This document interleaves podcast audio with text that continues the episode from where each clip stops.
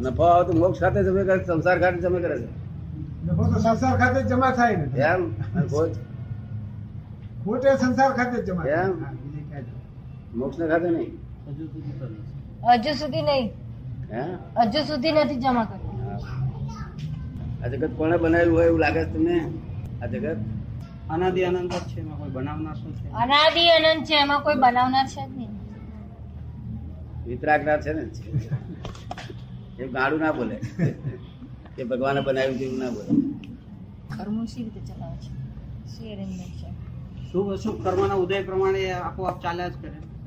શુભ અશુભ કર્મના ઉદય પ્રમાણે આપોઆપ ચાલ્યા કરે છે. ના પણ ઓફિસ તો હશે ને કઈ?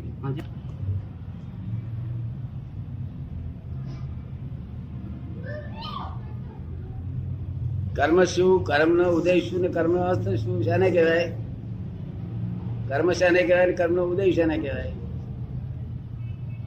અત્યાર સુધીની સમજ પ્રમાણે તો શુભાશુભ કર્મ શુભાશુભ કર્મ જે શારીરિક ક્રિયાથી આપણે કર્યા અને બાંધ્યા તે જ કર્મો. અત્યાર સુધી શુભાશુભ કર્મો. જે શારીરિક ક્રિયાઓથી કર્યા અને બાંધ્યા એ જ કર્મ.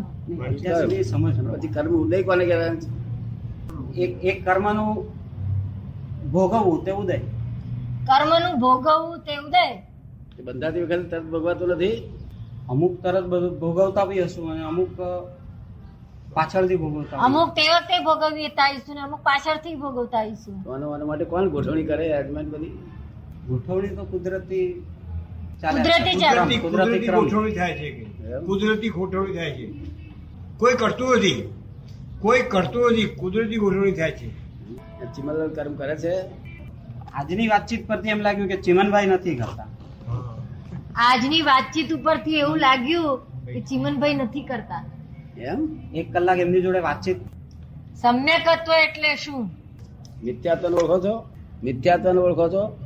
મિથ્યાત્વ એટલે અજ્ઞાન એમ સમજીએ. યથાર્થ રૂપમાં નહીં જાણ્યું તે મિથ્યાત્વ. મિથ્યાત્વ એટલે અજ્ઞાન યથાર્થ રૂપમાં નહીં જાણ્યું તે.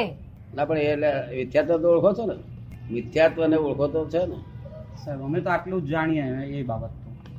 તો આટલું જાણીએ. યથાર્થ રૂપમાં નહીં જાણ્યું તો યથાર્થ રૂપમાં નહીં જાણ્યું તે મિથ્યા તો બસ આટલું જ જાણવું તો કે. મિથ્યા તો ને જેમ જેમ ઉત્તરને જાણીએ તો પછી સાઈ બાજુ દક્ષિણ છે એક થાય ને. હું તમને સમજણ પાડું સમજક બધું સમજ પાડું. ને? મિથ્યાત્વ શું?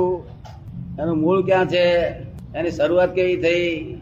તો એની શરૂઆત થયેલી આપણે ખબર પડે તો મૂળમાંથી જ કાપી નાખીએ. શું કહ્યું? શું નામ આપનું? મુકુલ. મુકુલ. મુકુલ.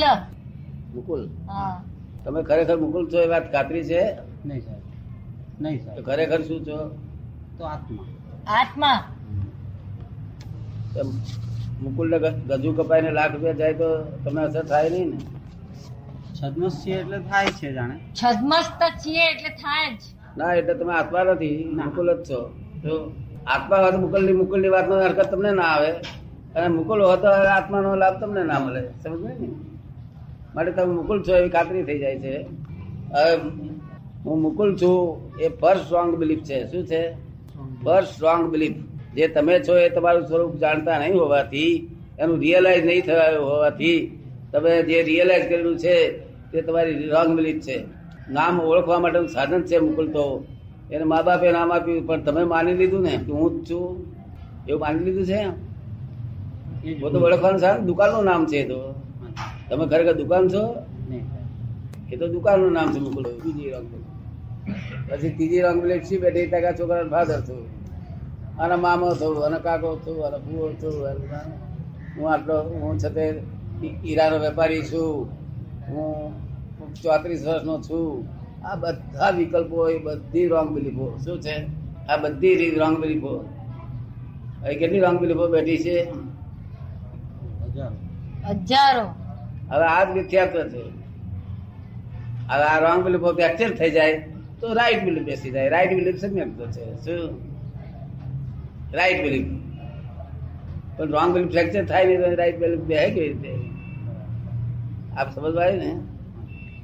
આ રોંગ બિલીફ ફ્રેક્ચર થાય, તો રાઈટ બિલીફ બેસે. રોંગ બિલીફ ફ્રેક્ચર થાય ને કેવી રીતે રાઈટ થાય અને રોંગ બિલીફ એવું જાણતા જ નથી ને. આ રોંગ બિલીફ છે એવું ક્યારેય નથી. શું છે? હવે આટલી બધી રોંગ બિલીફોમાં સી રીતે માણસ સમ્યક પ્રાપ્ત કરી શકે. એ રોંગ બિલીફ છે એ પણ ભાન નથી જ મને હે? આ રોંગ બિલીફ છે એ જ ભાન નથી આવી ના, એ ખબર નથી ખબર નથી. આ તો આપણે વાત કરી. છે ને લોહીમાં આજે વાત ને. કરી ખબર ના આવે. કે કર્મ તો જાણે અજાણે થયા થયા જ કરે છે. તો એનાથી મુક્ત તો થવાય જ નહીં. તો પછી કર્મના બંધનમાં કેવી રીતે માણસ આવે? કેવી રીતે આવે? ભાઈનો પ્રશ્ન છે કે કર્મ તો માણસથી અજાણે અજાણે થયા જ કરે છે. એમાંથી મુક્ત થવાય એવું છે જ નહીં. તો કે છે કે આ કર્મમાં માણસ આવે છે કઈ રીતે?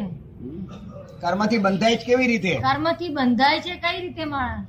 પોતે આધાર આપે છે એટલે બંધાય છે. જે કર્મ કરે છે ને તેને પોતે આધાર આપે છે. કે મેં કર્યું એમ કરીને આધાર આપે છે. શું કરે છે?